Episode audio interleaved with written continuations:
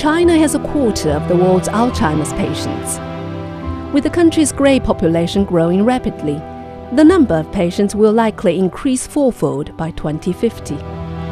Meet the patients, their families, and caregivers, and discover the anxiety, struggle, and misconceptions behind one of the biggest problems of an aging society in our documentary, Aging in China Living with Alzheimer's, on CGTN Radio. For podcast listeners, search The Top Story and find the program on all popular podcast apps on September the 21st, the 30th World Alzheimer's Day.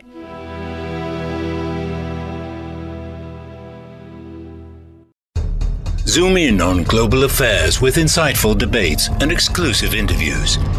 This is World Insight. Hello and welcome to World Insight with me, Tian Wei. The ancient Silk Road, spanning across the East and West, is an inspiring part of human history. At the ongoing 45th session of the UNESCO World Heritage Committee, more cultural relics from countries including those along the ancient Silk Road and part of the history have been listed as World Heritage Sites.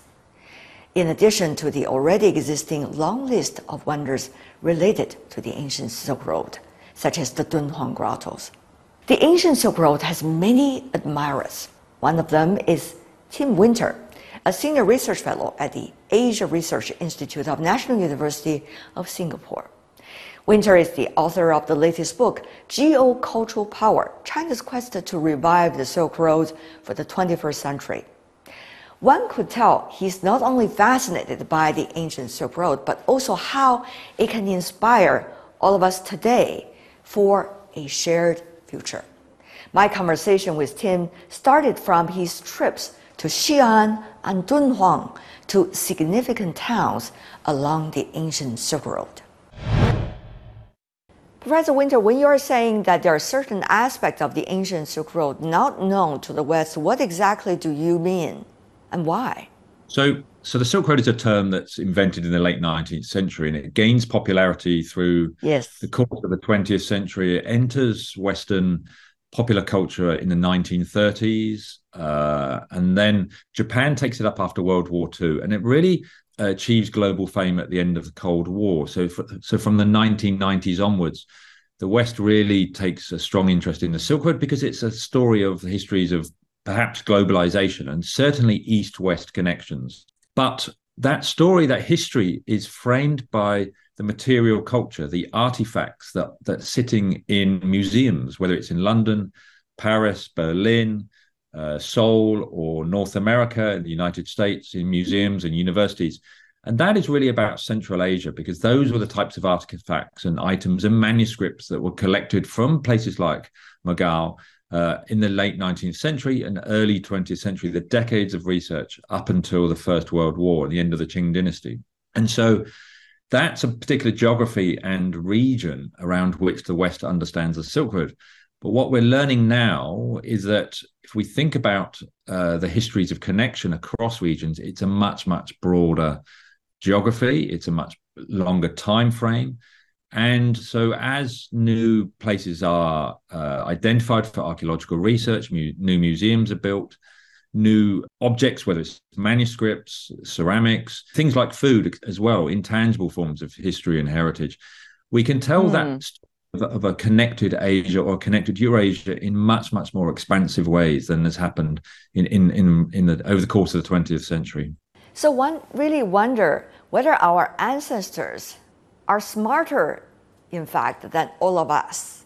For example, they create something as impressive as the ancient Silk Road the story of the last 150 years or so has obviously been around the formation of nation states and history and heritage and, uh, and identities become uh, bound up and, and and linked to the idea of the nation so so what it means to be um, british history or canadian history or chinese history but what that does is close down those complex relationships and those movements of objects people ideas across those political boundaries that we have today so what we're beginning to understand is that, and of course, researchers have long known this, and scholars have not long known this, but it's but it's how the how this gets communicated to the public uh, across China and across Asia as well.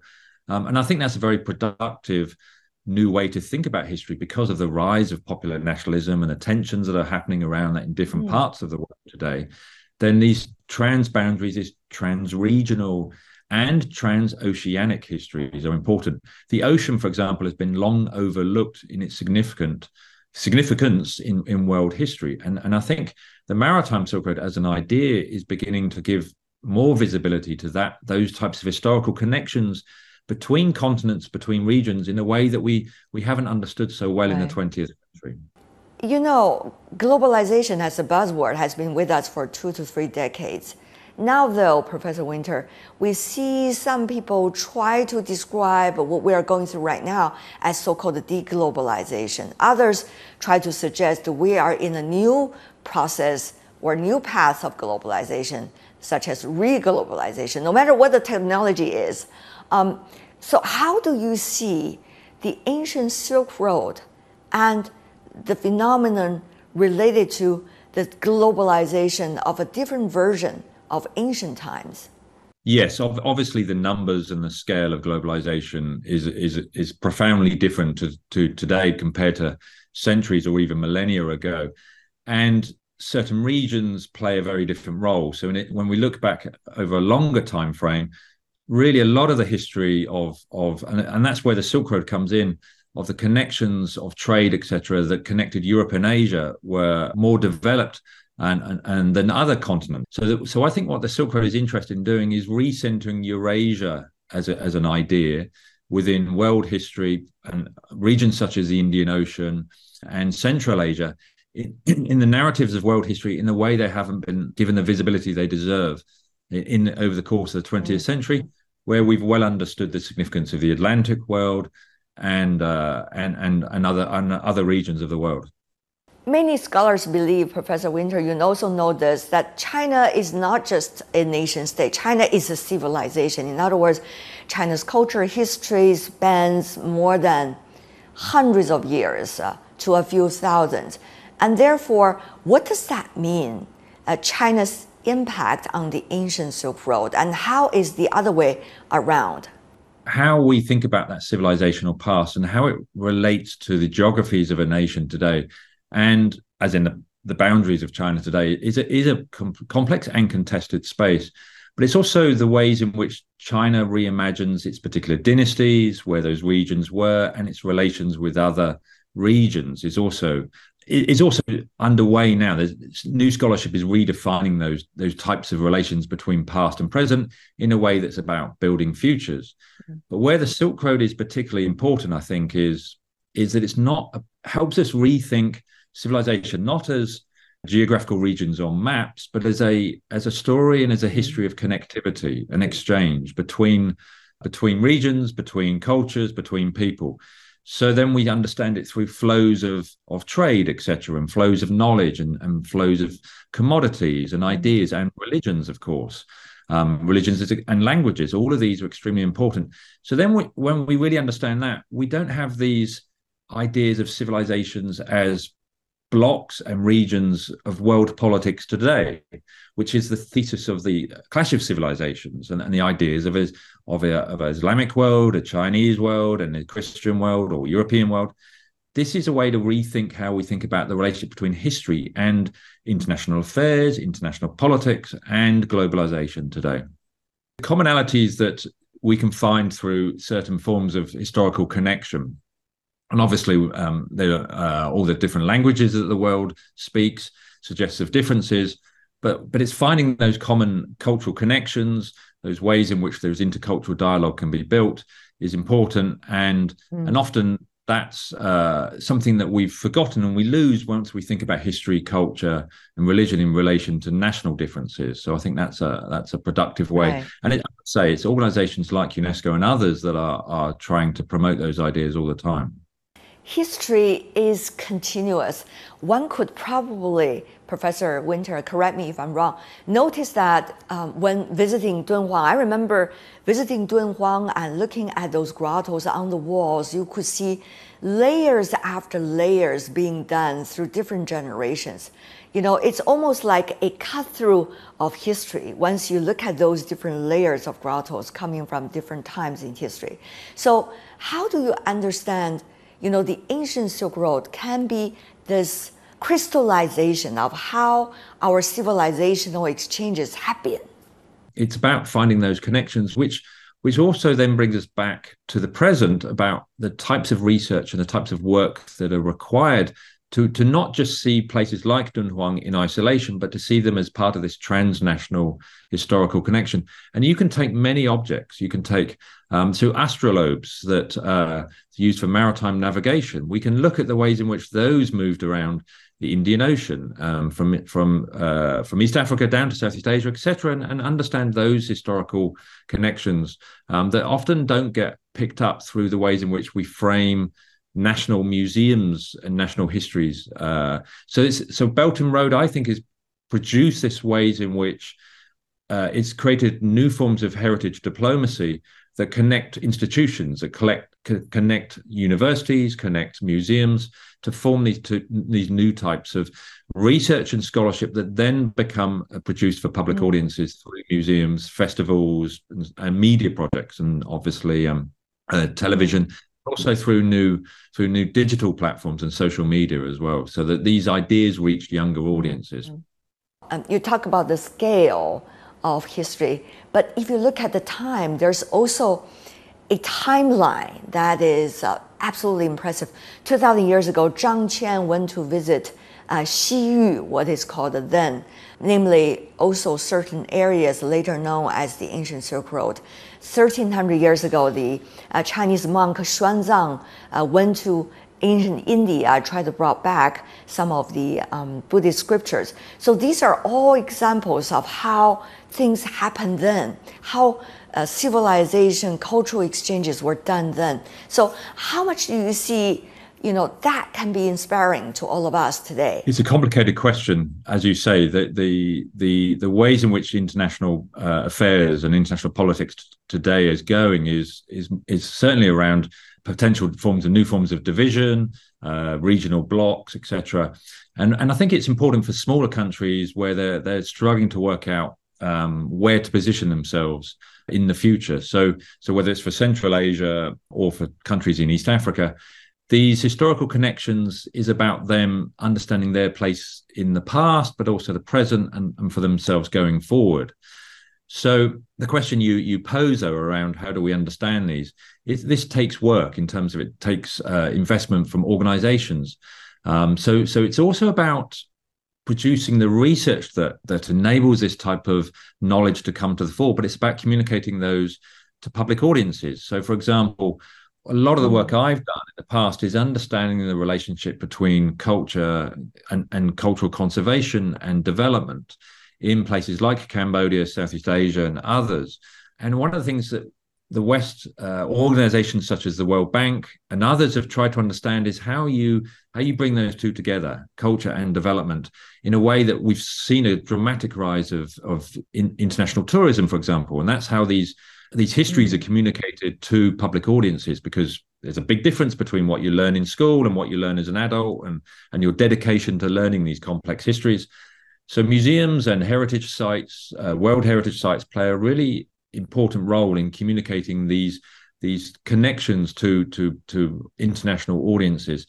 And so one of the things I I've seen with tracking Belt and Road is, for example, the organizations such as the Asian Infrastructure Investment Bank haven't put so much emphasis on culture and development. And I think there's opportunity to do that in the future, to, to bring together these types of issues that you're talking about and see those relationships that culture is become a fundamentally important part of development today. And, and that requires uh, investment because tourism is also about building infrastructures for these smaller countries, mm-hmm. such as airports, hotel zones, World Heritage planning, etc. All of these are big challenges. We had we had a World Heritage nomination, successful Silk Road listing yesterday, just yesterday.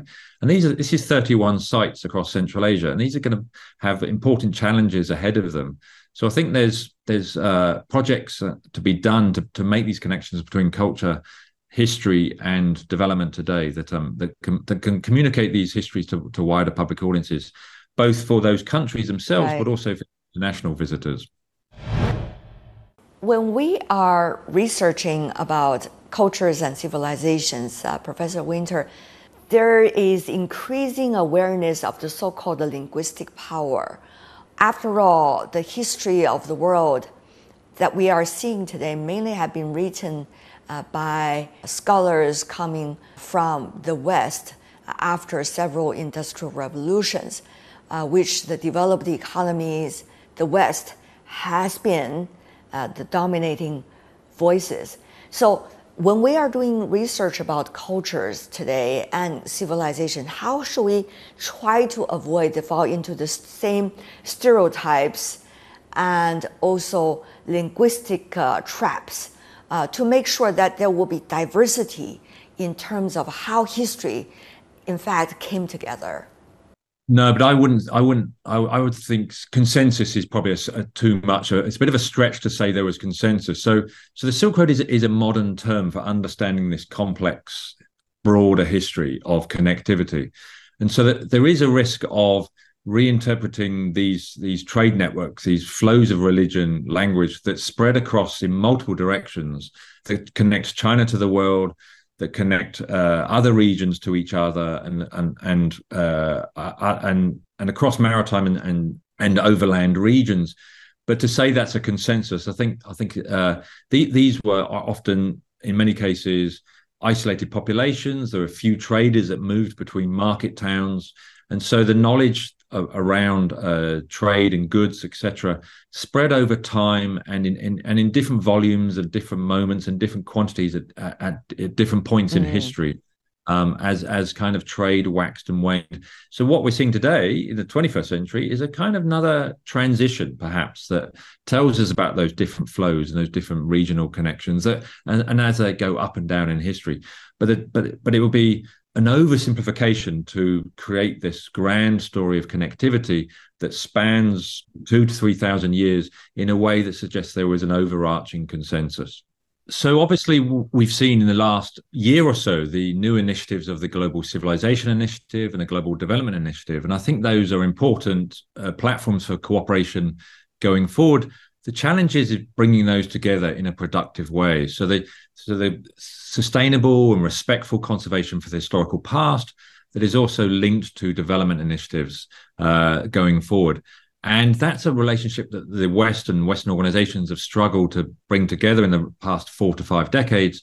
And I think it's China has an opportunity to not make those same mistakes and learn from the productive projects that have, ha- have happened in recent times and that also obviously speaks to achieving the UN Sustainable Development Goals and the complex relationships that those demand that we bring together.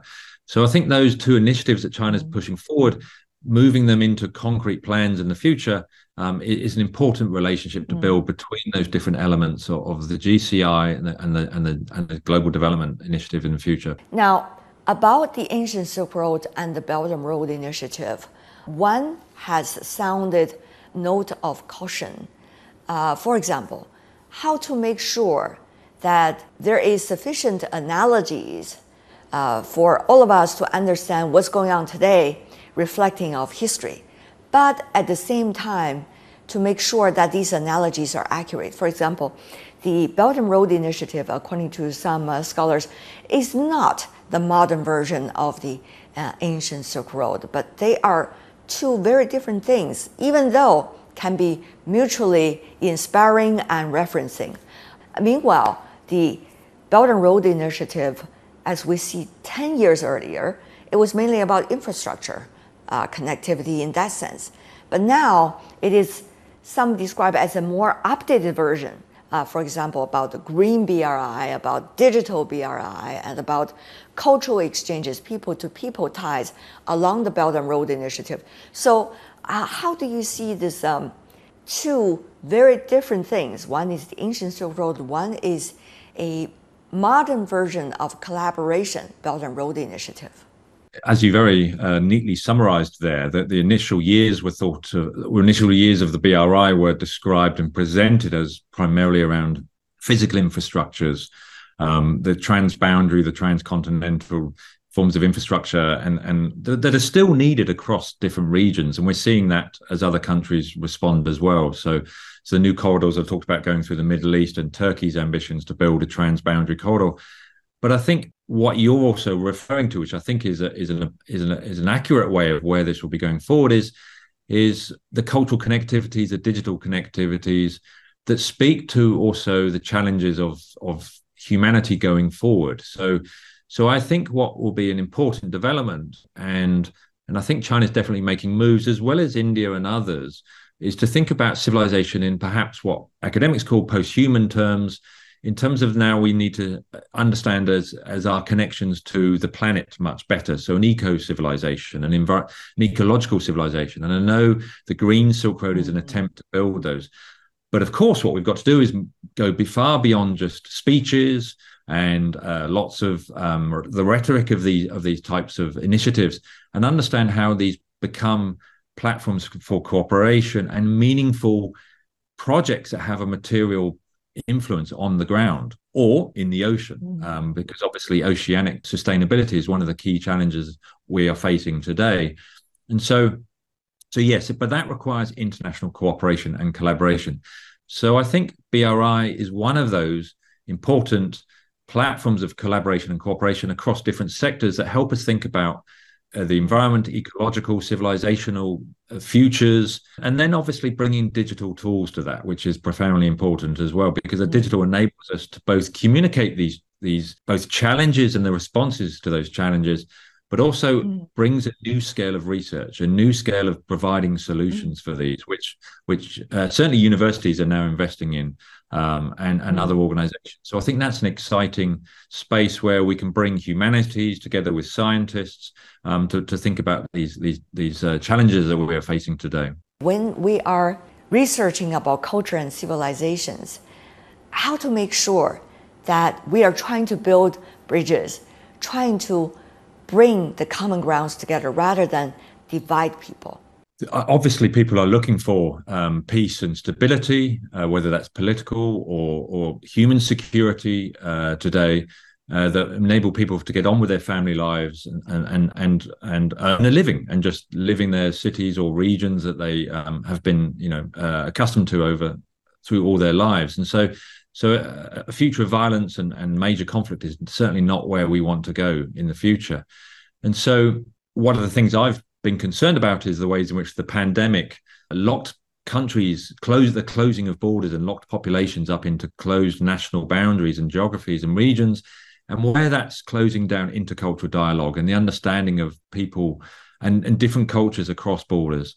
So whilst tourism creates a, a, very significant carbon footprint, we also need to encourage ways to have people crossing borders again and have these mutual conversations that that that also show that there are common cultural concerns and values and ideas that that get closed down and be, they're becoming marginalized and becoming silenced by this this this political discourse of of tension and geopolitics. So so yeah, I'm I'm I'm a kind of believer in internationalism and the ways in which we need to kind of maintain cultural internationalism at a at a moment where the pandemic has was has pushed us in other directions. So I think I think the BRI, and that's why I mentioned the AIIB earlier and other organisations putting investments into these types of relationship building is is important, um, but also across different regions and uh, in ways that don't reproduce those geopolitical dimensions that are shaping the world today and mm-hmm. hopefully uh, not so much in the future.